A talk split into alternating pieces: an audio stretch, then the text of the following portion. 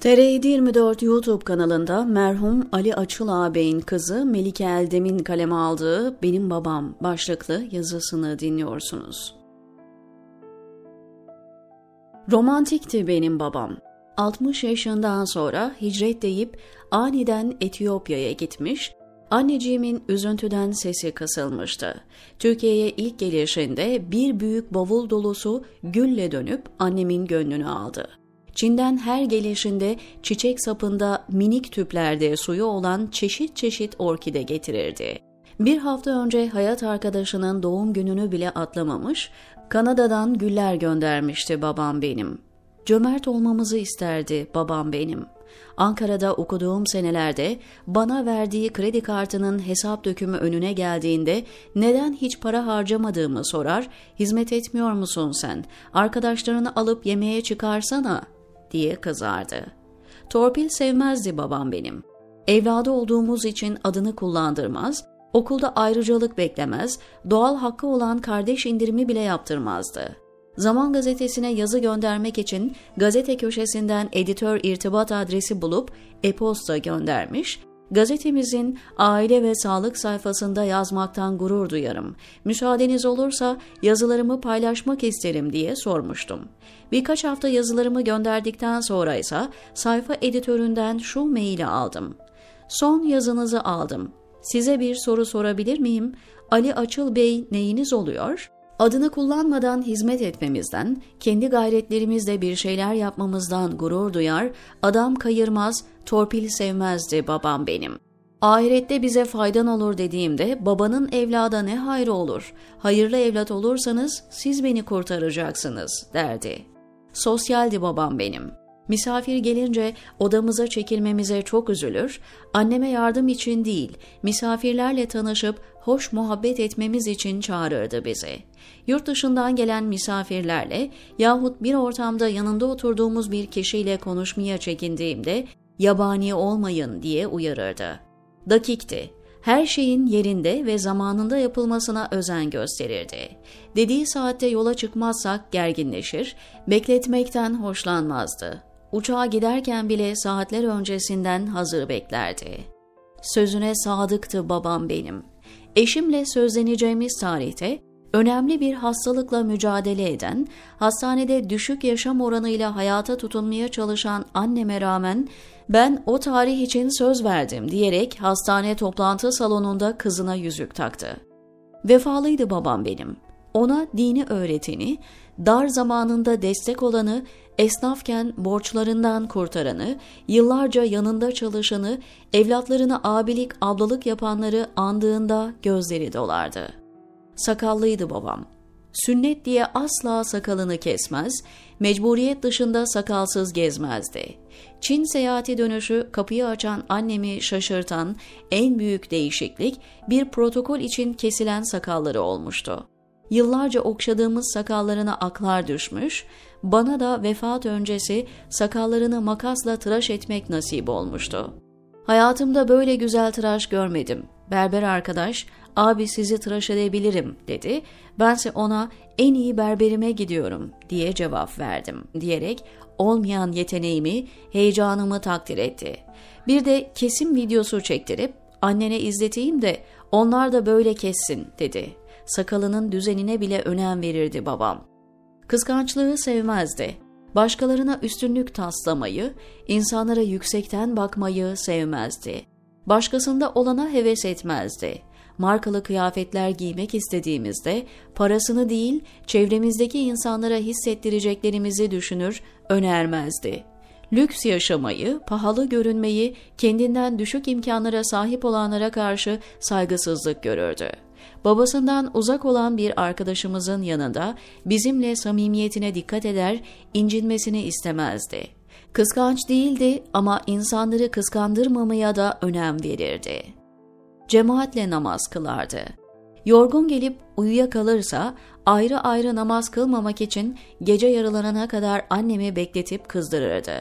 Anne ne olur bekleme, kıl sen yat derdik. Ama annem de onsuz kılamazdı. Evde bir erkek varsa o namaz mutlaka cemaatle kılınmalıydı. Türkiye'de müsait olduğu her vakit mahalle camimizde cemaate iştirak eder, köyümüzde sabah namazı imamının gelmediği günler ezanı bile mikrofondan okurdu. Ailesine karşı cömertti babam benim. Her bayram, her cuma, her veda büyükten küçüğe sıraya dizilir, elini öperdik. İlkokul yaşında çocuğa bile yüzer dolar, yüzer mark harçlıklar verir, para istediğimizde pantolonumun arka cebindeki cüzdandan git al, ne kadar lazımsa derdi. Dişimiz düştüğünde, sure ezberlediğimizde, kitap bitirdiğimizde, karne aldığımızda, yarışmaya katıldığımızda her fırsatta cömert davranırdı. Tasarrufu severdi babam. Savurgan denilebilecek kadar cömert olmasına rağmen tasarruf edenlere hayrandı. Öğrencilik yıllarımda her gün harcamalarımı not eder, izin zamanları İstanbul'a geldiğimde cüzdanımdan çıkarıp babama gösterirdim. Gururla gözleri parlar, o neşeli kahkahasını atar, aynı anamsın derdi. Kredi kartımı cebime koyar, zor gün paranı cüzdanından eksik etme der, limitsizce istediğim parayı verirdi. Ama tasarrufa hayrandı. Çalışkandı babam. Çağrılan her yere gider, iş yapmaktan gücenmez, gece gündüz demeden her işe koşardı. Gizemliydi. Kendi kendine düşüncelere dalar, yemek yerken bile aniden sessizleşir, birden estağfurullah der, düşünür, taşınır ama anlatmazdı. Şikayet etmez, derdini belli etmez, sadece gözleri dalarak, kaşlarını oynatarak gizemli gizemli kendiyle konuşurdu. Yardımseverdi babam. İsteğini eli boş döndürmezdi. Sitenin güvenlik görevlisinden hastane personeline kadar herkesi düşünür, değer verirdi. Hiç kimseyi hor görmezdi. İsteğinin ihtiyacının olmasına bakmaz, kim istiyorsa vermeye gayret ederdi. Mal biriktirmezdi babam.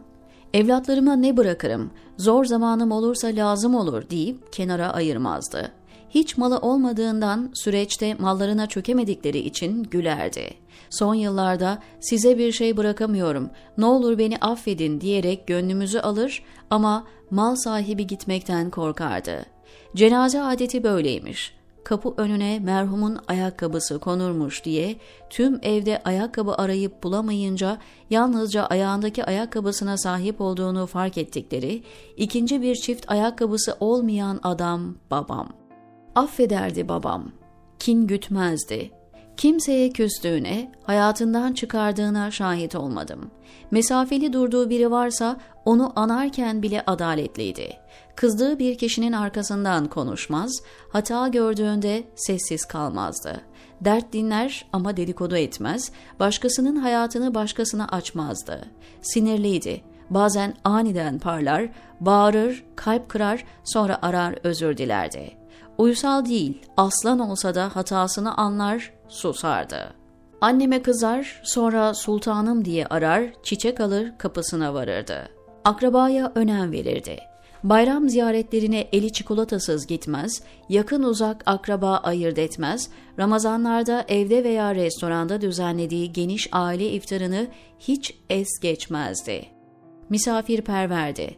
İstanbul'daki evinde arka odada otursa da salonun ışığını söndürmez, gelmek isteyen olursa evde yokuz sanmasın derdi. Geri dönüp gitme ihtimali olan misafiri bir ampulde boşa yanan elektriğe tercih ederdi. Dedeydi babam benim. Torunlarına hep cömert, hep sevecen, sürprizlerle doluydu. Yatağa uzanınca sırtıma çıkın der, minik torunları tepesinde oyun oynarken öğle uykusuna yatardı. Ağzı dualıydı. Diline pelesenk olmuş meccanen affedilme duasıyla, Efendimiz'i anmamız için yaptığı salavat himmetleriyle, vefatında pantolon cebinden ayrı, yelek cebinden ayrı çıkan elinden hiç düşürmediği tesbihleriyle ağzı dualıydı. Kur'an aşığıydı. Dükkanında mahalledeki çocukların adını bir deftere yazar, her sure ezberleyene para ödülü vererek takip ederdi. O yurt dışına gittiğinde annemin yanında uyur, uyku öncesi sure ezberi çalışırdık. Babam geri geldiğinde yeni bir sure ezberlemiş olur, onun heyecanını görerek bunun büyük bir başarı olduğunu hisseder, hemen harçlığımızı alır, cüzdanımıza koyardık. Kur'an öğrenilsin, ezberlensin diye çabalardı. Kibardı babam. Bir hafta önce babacım çenene yemek geldi diye uyardığımda şu örneği vererek bana nezaketi tembihledi. Bir gün yemekte pirinç pilavı yerken pirinç tanelerinden birkaçı bir beyin sakalına dökülmüş. Hizmetçisi efendim gül dalına bülbül kondu demiş. Bana nezaketi de nazikçe öğütleyecek kadar kibardı. Hiperaktifti. Uyur, uyanır, fikir değiştirir, plan yapar, telefon gelir başka plana geçerdi. Bileti alınır, tarihi değiştirmek ister, yola çıkar, başka yöne direksiyon kırardı. Yemek sipariş edelim deyip siparişleri toplarken buzdolabından taze fasulye ısıtıp yerdi. Düşer kalkardı babam. Cami yolunda düşer, ameliyat olur, evde düşer, yerde dinlenip yavaşça kalkar. Küvette düşer, oturup banyosuna devam eder. İşi bozulur, tekrar toparlar. Hasta olur, ilaç içer, bekler. Çok düşerdi ama söylenmeden, şikayetlenmeden, ağlamadan kalkar yoluna giderdi. Göçerdi babam. Önce Çin, sonra Etiyopya, sonra Tanzanya, sonra Kanada. Yeni ülkesinde vatandaşlık pasaportunu alır almaz Polonya, İngiltere, Belçika, Almanya, İsveç, Finlandiya, Danimarka, Yunanistan, Fransa. Hep uçar, hep göçerdi babam benim. Son uçuşunda geri gelmedi. Ötelere göçtü babam benim.''